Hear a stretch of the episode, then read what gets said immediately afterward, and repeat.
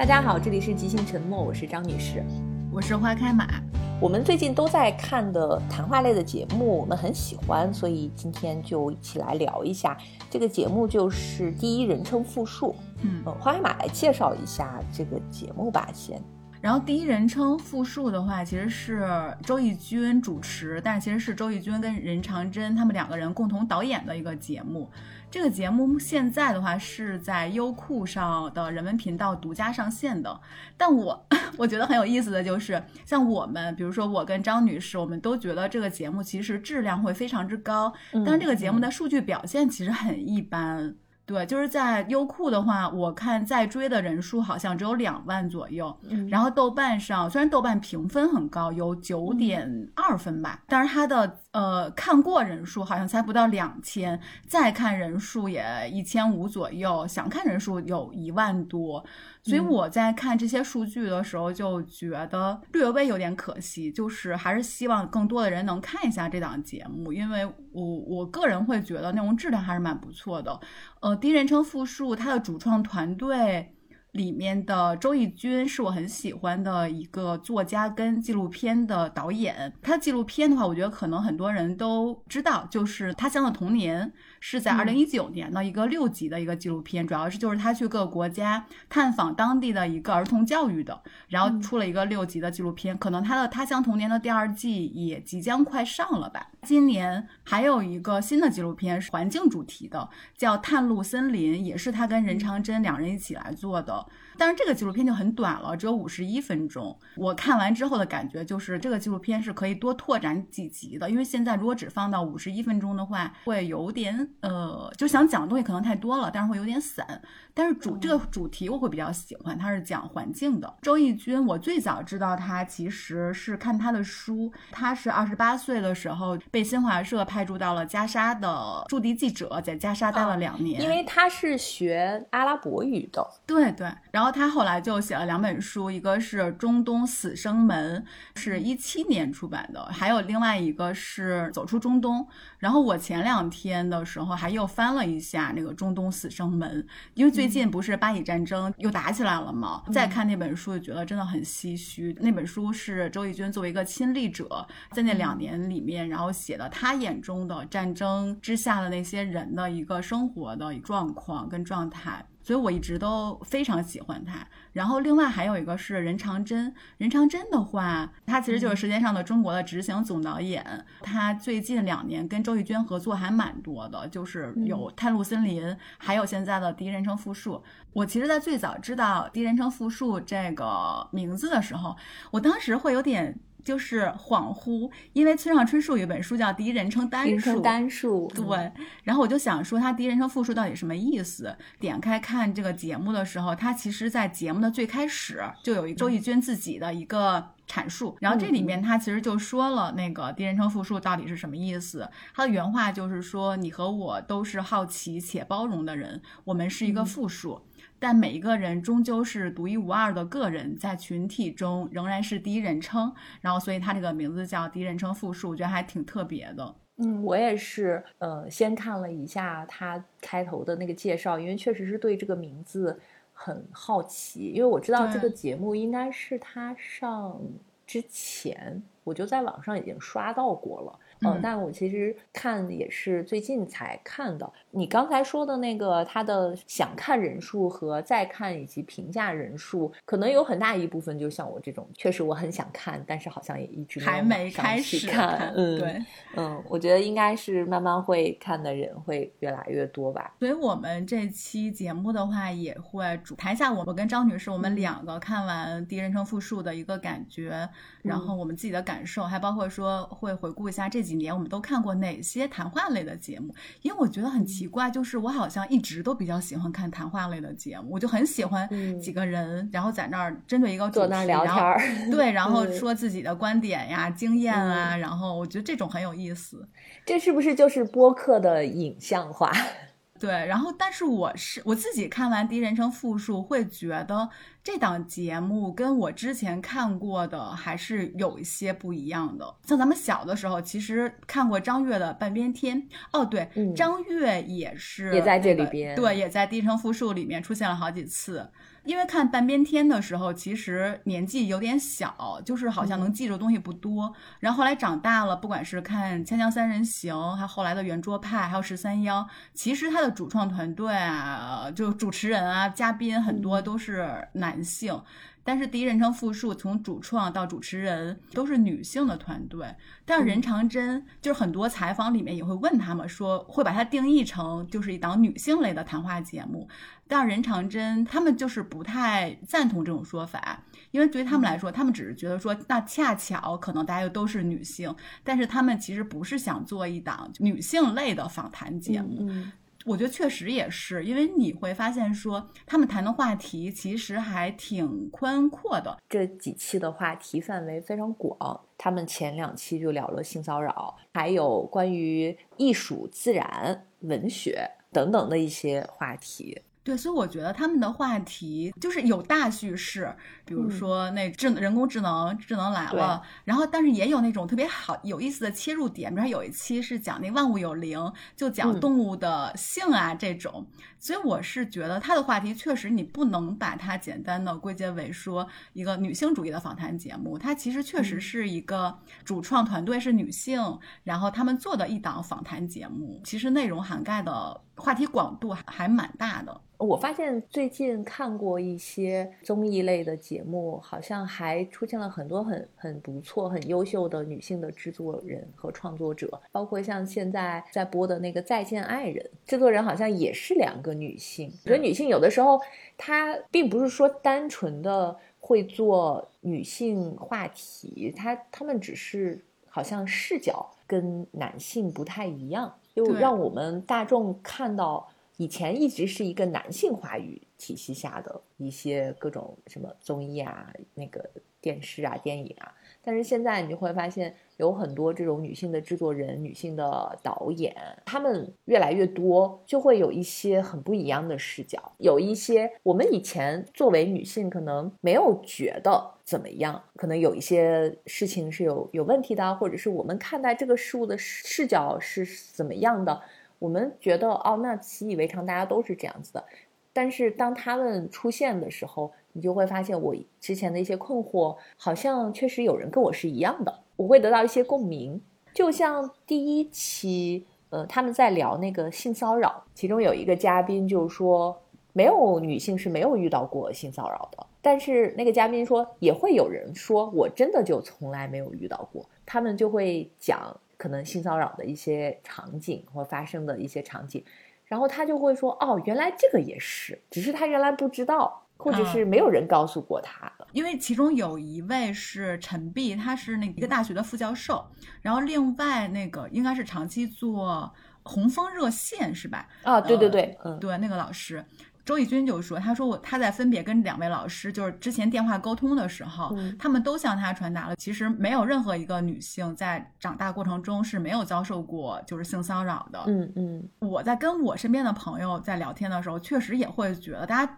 长大过程中或多或少都会经历过性骚扰，但是就是有一些人他可能不太好界定说这个行为到底是不是。但如果有人告诉你说他其实就是的时候，让你不舒服，然后有跟性就是有性意味的让你不舒服的，其实就是性骚扰的时候，你你可能才知道说哦，他原来确实是这个行为是有这种性骚扰的意思的。嗯，甚至有一些他其实没有什么动作上的，只是语言上的，其实都是算的，只不过。可能在我们年轻的时候遇到过这种情况，我们也不知道，就是只是觉得不舒服，会说是不是我太敏感了？对方只是在开玩笑。甚至我最近还遇到过一个事情，就是职场上的言语的这种骚扰。呃，我到现在我都不太确定这个应该怎么界定。就是他其实骚扰你的是一个女性，就本身可能这个受到骚扰的也是女性，对方可能会跟你开一个那种有这种性暗示或者性意味的玩笑，他可能只是觉得，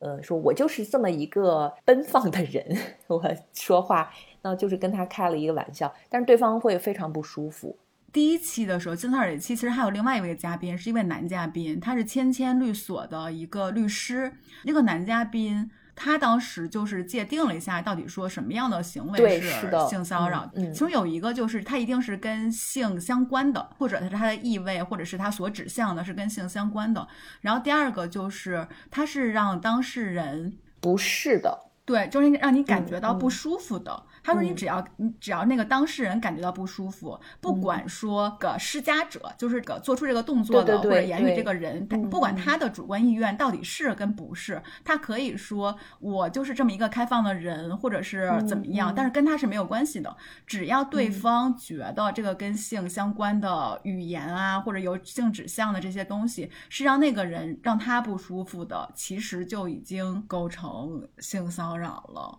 所以我是觉得这档节目吧，给我的整体看下来的感觉，我会觉得很真诚。它既没有爹味儿，然后也没有妈味儿，没有那么多的说教。我觉得这个跟主创团队两位导演对这个节目的定位，另外一个原因就是跟周轶君他自己这个他这，我觉得跟他这个人的特色有很大的关系。嗯嗯，周轶君给人的感觉。就是很宽容，而且很宅心仁厚的那种感觉。我真的不知道是不是跟他在呃袈裟就是直面过生死那两年的经历有关，还是这个人的天性，他就那种底色就带着善良的那种人。所以这个整个节目看下来也会让我觉得真诚。对，而且嘉宾的那些视角其实也挺有意思的。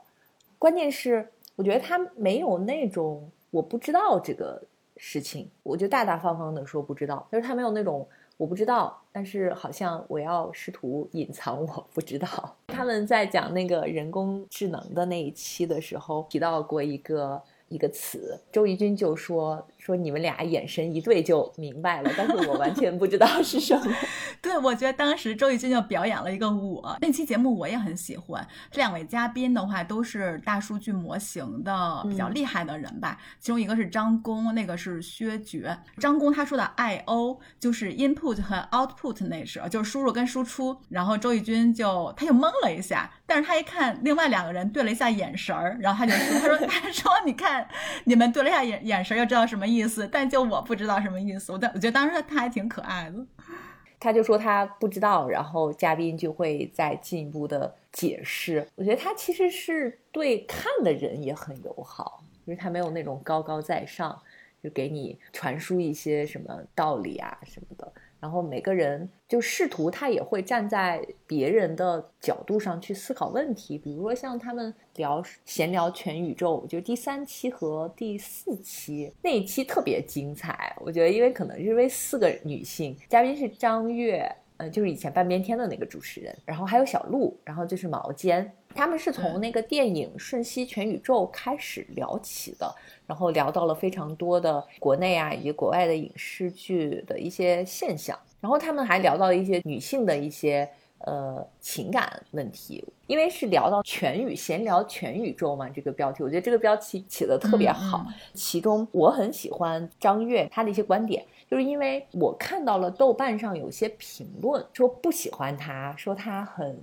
强化呀什么的。其实我觉得他反而是给了一些不同的视角，就是因为他以前是在央视做那个半边天的这个节目嘛。其实我觉得那个节目在这是几十年前、二十年前吗？反而现在你再看现在这些节目，专门女性的反而没有他那个时候。他那时候其实我们现在就看来就是尺度很大。又尺度大又尖锐，然后有些现在大家都不敢聊、不怎么聊的话题，他都会涉及。然后其中他有说到他在当时做那个节目的时候采访过的一些什么什么什么人，我记得就是他提到了一个女性，就是谈到诗和远方的问题嘛，就是他说他多少年前在一个小县城里采访过一个女性，三十。岁，但是没有结婚。他说，这个县城里所有的女性都在二十三岁左右就相亲，然后就结婚了。他只是有一个很简单的想法，就是我想先谈恋爱再结婚，找到一个能跟我聊得到一起的人就没有。但是他也没有勇气走出去，他怕他到了一线城市。他说，他鼓励张悦鼓励他说，你要不去北京。你去了北京，你三十不结婚，你六十不结婚，也没人没人管你，都没人看你。但是他又没有勇气，因为另外三位嘉宾呢，可能你像毛尖，他一直生活在上海，他是个大学教授，然后小鹿呢又有那种。海外留学的那个经历，他又在做脱口秀，感觉这是也是一个那种一二线城市年轻人喜欢的一个项目，娱乐项目。然后周轶君呢，也是只有张悦，他其实是更接触。底层和一线的，所以他会有一些更下沉的一些视角，就是我们大部分的中国的女性，她们在想什么，她们是怎么做的。你会发现，那种真正有勇气冲破牢笼去到诗和远方的人是很少的。而且他们还提到了立春嘛，那个电影，我们每年好像提那个时间点就会提到这部电影，就会提到里边的人。就他们也想冲破他们当时束缚在他们身上的那种想要去到诗和远方，但是都没有成功。觉得他会给一个，就是让你看到有一些更不一样，我们接触不到的一些人和视角。其实我还挺喜欢张悦的，我我不太清楚就是豆瓣上那些人为什么会这么说，但是我因为我是把整个全集都看完的，我会发现张悦其实挺厉害的，他有些观点输出非常之有价值，所以我在那个时候就会想说，哇，姜还是老的辣，而且张悦很会提问，人家毕竟真的是也是主持人出身，他有的时候。其实我觉得他是在给周轶君打辅助，有人说他太强势了，然后还有人说他。就是可能有一些言论，他们不太喜欢之类。我倒没有觉得他强势，我会觉得我整个看下，我觉得整个聊天其实还是比较舒舒适的一个状态。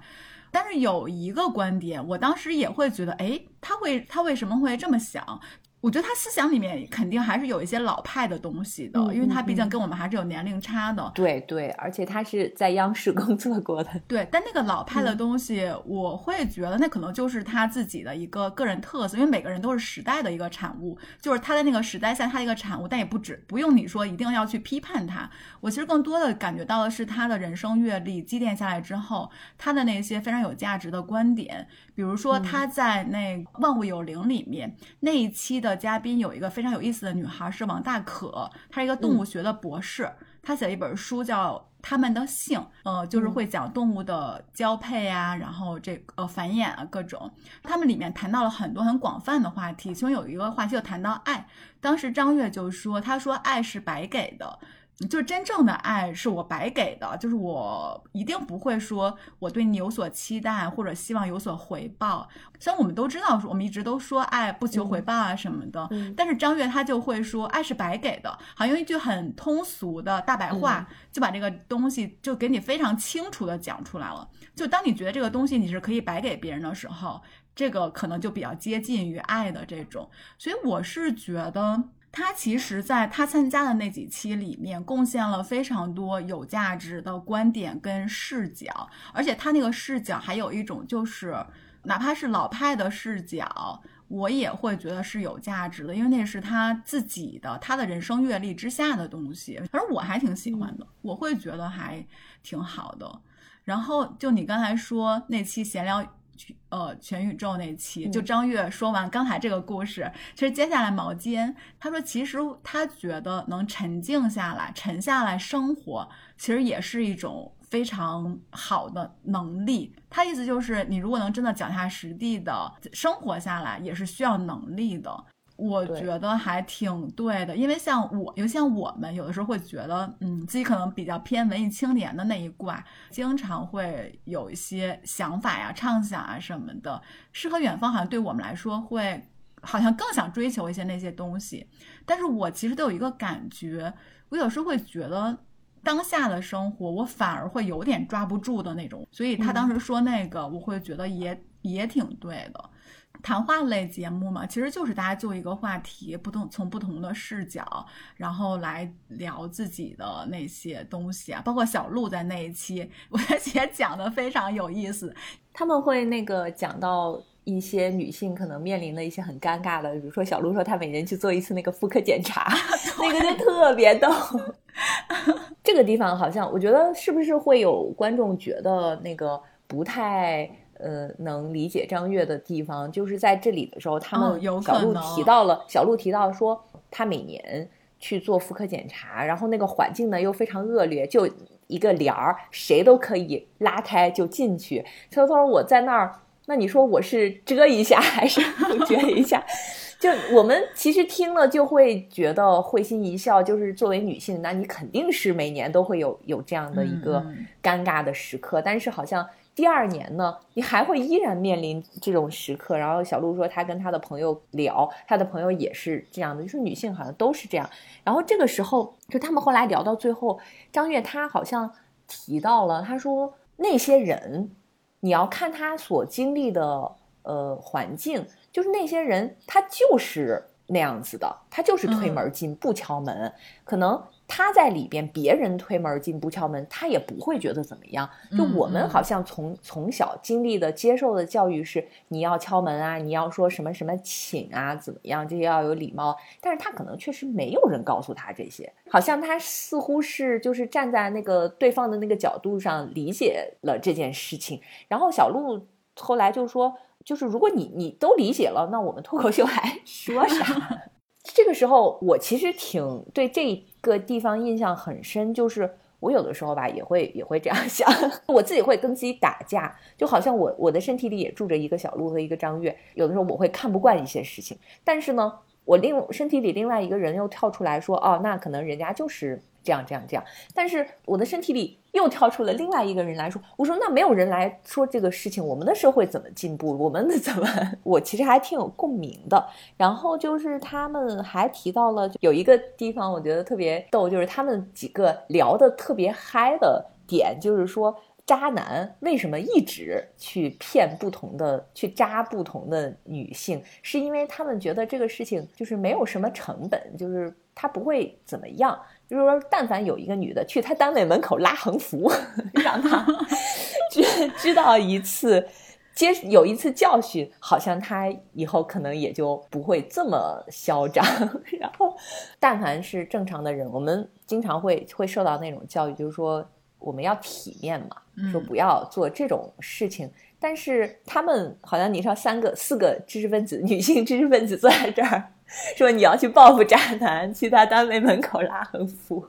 我就觉得很很好笑。那一期感觉就是小鹿可能因为他的他的生活的环境啊，他的语境跟我们就会更相似，所以他说那些东西就会让我们更有代入感。包括你做体检的时候，因为有因为这四个人里边，我们好像跟小鹿的年龄是更相近的。对，因为有些就是你需要把衣服脱了，然后呢，我真的遭遇过有人就直接拉帘子进来了，然后我就很不爽。但是你如果表达不爽呢，对方又会说大家都是女的，然后 然后你就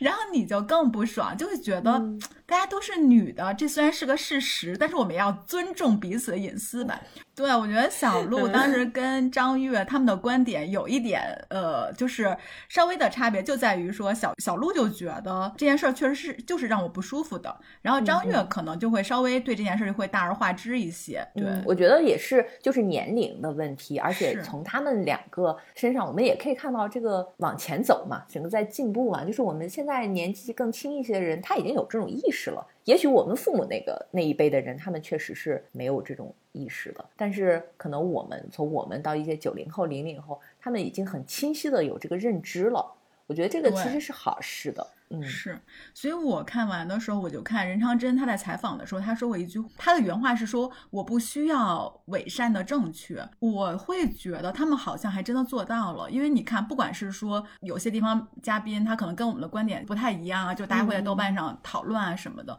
但是我还是会觉得。起码嘉宾他们他们表达的都是他们在那个当下，他们想表达那些比较真诚的话，所以确实做到了没不是一些伪善的正确的这种。他们在那个里边还有提到有一些女性的一些困境，包括小鹿的那个做做脱口秀嘛。小鹿说，就是他说他在写段子都是怎么怎么写的。张悦就提到说大题小做，他说大题小做的喜剧更有力量，背后。藏的是更大的悲凉，他说比小题大做是要厉害的。然后小鹿就说小题大做可能说明你生活还挺好的。嗯，然后这个时候小鹿就总结了一下，说他说痛苦加时间加喜剧技巧，它才会成为段子。然后我在看的时候发现弹幕也很精彩，虽然他看的人很少，但是但毕竟有两万人看嘛，这也是一个很大的一股力量，就是他们也会在看这个节目的同时受到了影响。我觉得他们至少影响了这一部分人，至少让这一部分人是知道我做体检的时候有人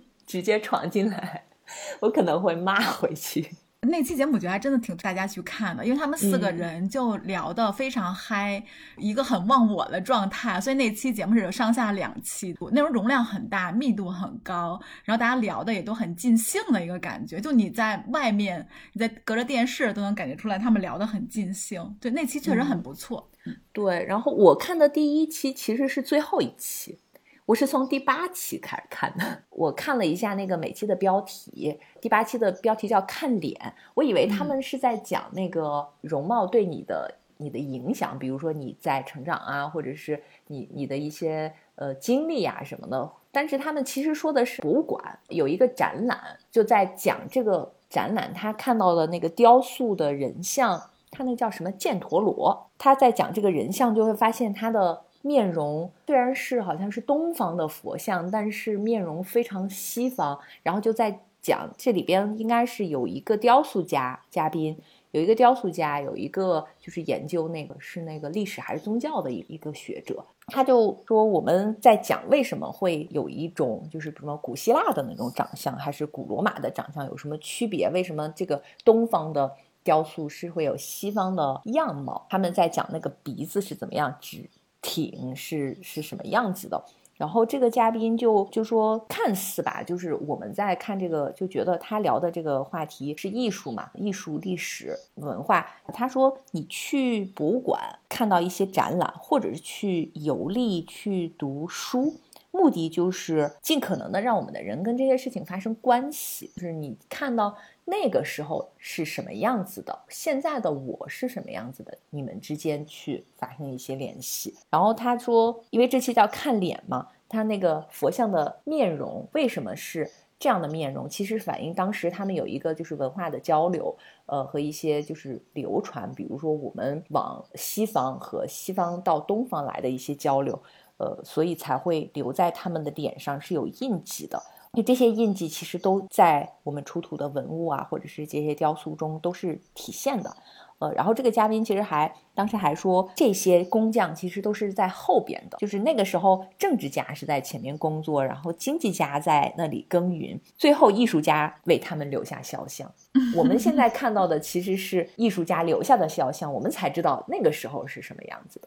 我看的第一期是《智能来了》，因为我正好前一阵儿跟那 Chat GPT 四，嗯，然后玩了一会儿，所以我就最近也对人工智能会比较感兴趣。我先看的是那期，我觉得那期非常精彩。我们对于人工智能来说就是小白嘛，我们其实不太懂他们。所以我觉得那一期整个周轶君的状态也非常之可爱，因为对于他来说，可能很多东西也是之前他完全没有接触到的。然后，嗯，都有的时候感觉出来，周轶君在面对嘉宾的时候那个求知的眼神，我就觉得也很很有趣。我当时在用那个 Chat G G T P 四的时候，我就发现，就是他确实，你问一个问题，他就会叮叮叮有一个那个思考那个过程。对，思考过程。对，周轶君也提出来了，他就说他感觉他是不是就是在思考。然后那个专家应该是。张工啊，好像说的，说他确实是在思考，就是他会想说他接下来那个词要说什么，跟我们大脑的逻辑真的很像。当时张工就举了一个例子，他就说，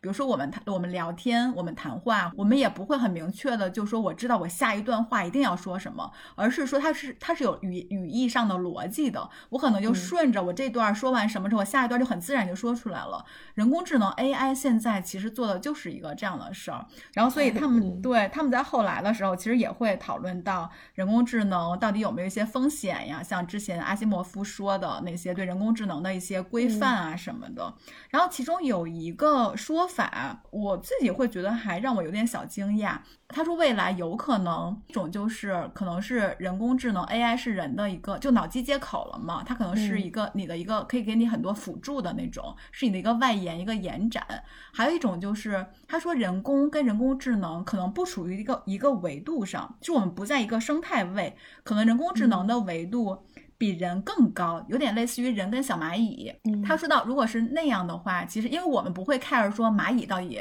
呃怎么样，呃，有可能如果以后人工智能跟我们的关系是人和小蚂蚁的 关系的话，就是就觉得很难以言说。然后他们其中还说到了一另外一种可能性，就是接下来，比如说不管是多少年之后吧，人可能会有自己的一个会自带伴侣。从你出生以来，那个人工智能就会用你的眼睛看世界，跟你思考一样的东西。然后我当时突然就想到了《克拉拉与太阳》这本书，是黑一雄写的。对，其实那里面的克拉拉就是那个小孩的一个自带的伴侣。那期很精彩，尤其对于我这样的小白来说，我觉得很精彩。就是内容讲了很多，真的之前不太清楚也不太知道的。对这个嘉宾，我觉得他在里面有一句话，他说：“人类最可贵的还是人的思维能力。”而且他说他是有很强的适应性的。我觉得这两个嘉宾其实还是很乐观的。就是他没有说说担心会侵占人类啊什么的，然后只有那个薛觉，他当时说，他就说还是希望中国能有自己的大数据模型，对对对，基于汉语的，因为现在的对现在大数大数据模型其实都是英文的，就算你问他问题，因为非常明显，我在跟那个 Chat GPT 四聊天的时候，如果我想让他用中文来回答我，我都会给他的问题都是以下的问题，请用中文回答。你明显觉得他。他一定是用那个英语的思维思考出来答案，他语义库是英文的，然后他再给你翻译成中文。当时薛觉就说：“他说这种就是，如果说我们没有自己的中文的一个大数据模型的话，你完全都是英文的，其实对我们来说是一种文化抹杀。”刚才说到万物有灵那期，我也很推荐，因为我觉得那期也非常之可爱。然后它里面说了很多动物的，就是交配，然后动物界的一些东西嘛。我还没有看那一期哦，那那那期你真的要看。他先是说了很多动物界，比如说天鹅，我们都以为它是一夫一妻的，但其实一窝天鹅蛋里面。的爸爸有很多，就是有很多个爸爸，然后对，然后那个鸡群的霸凌也会非常之严重，就是真的能把一只鸡被霸凌致死的那种。就是所有的人类的行为，其实都可以在动物界找到同类似的、同样的那那种行为。嗯，然后当时的话，他们在节目里就说到了社会达尔文的理论，就是说，那人类跟动物界的到底有什么差别呢？社会达尔文遵循的就都是弱肉强食，然后适者生存，在动物界就是这样的，弱的就是活不下去。对我们人类社会之所以说我们作为一个嗯智者吧，这么一个物种，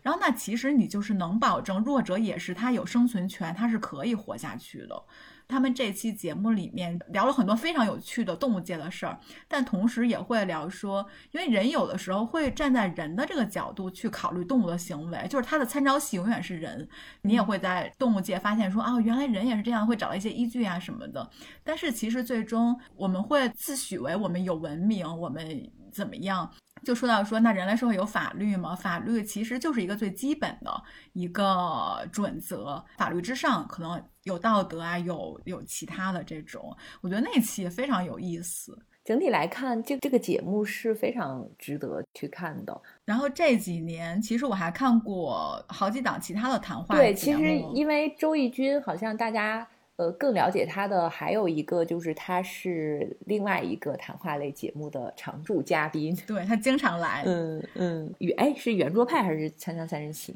圆桌派跟锵锵三人行他都来过，当然圆桌派来的更多一些。圆桌派和锵锵三人行可能是大家更熟悉的。然后另外就是十三幺，就十三幺现在是一直在这个节目一直在做的。我我虽然没有看过。完整的，但是就可能陆陆续续也会看一些，因为经常会有那个许知远会采访一些知名嘉宾的时候，会有一些争议，然后就会成为热点。十三幺是我从第一季看到了第七季，我能明显感觉出来。许志远他在第七季的状态，其实跟第一季还是有挺大不同的。我自己会感觉他在第一季的时候还有点就是文人的那种清高感，所以他其实整个谈话。有点封闭性，就是他自己的预设立场会非常之强，你会明显感觉出来，这个人把自己包裹得很紧，然后他有一个非常强的他预设的立场，然后他在这儿，然后再去跟对方聊。其实这个时候很多谈话是打不开的。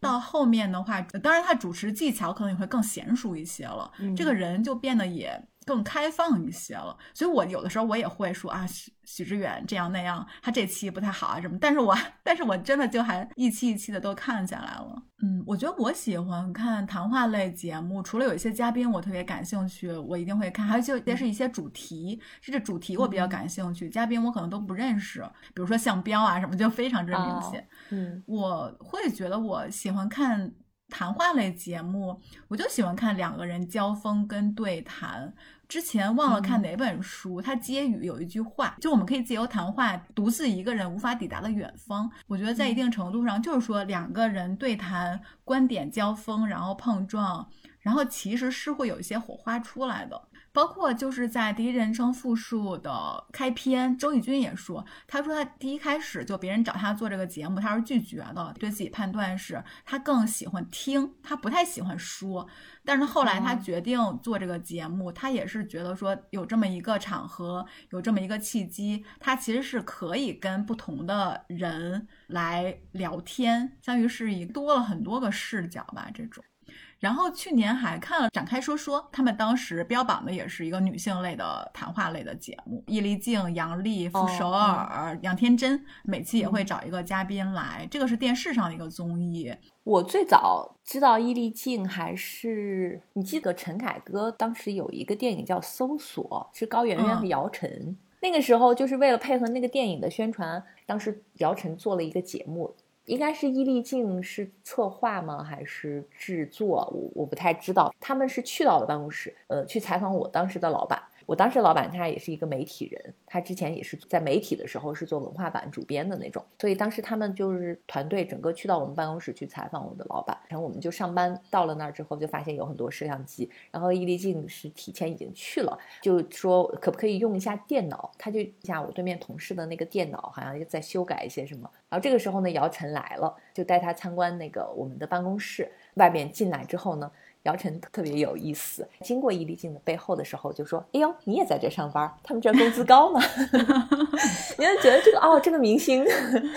还挺有意思的。我那个时候就是知道他，然后那个节目我觉得可能更偏。娱乐，因为他们请的好多嘉宾啊，都是娱乐圈那些人。那个节目就得确实得挑着看，有几期我就觉得还不错，但是有几期可能就很水。嗯，可能是定位不太一样吧。对比我们今天聊的第一人称复述来说，所以这几年确实也看了一些访谈类的、对谈类的节目。我其实平时很少看综艺，就是看综艺可能也是这一类的。好像我们都还是比较喜欢看表达类的节目，再扩展一点说，类似于像《奇葩说》这种啊，因为他们会有一些我们平时接触不到的一些话题，这样就是你也可以没有局限在你自己的世界里吧，你也知道就是别人是怎么样子的，然后他们聊的那些话题有一些热点或者是你自己关心的话题，你也会知道哦，别人是怎么看待这个问题的。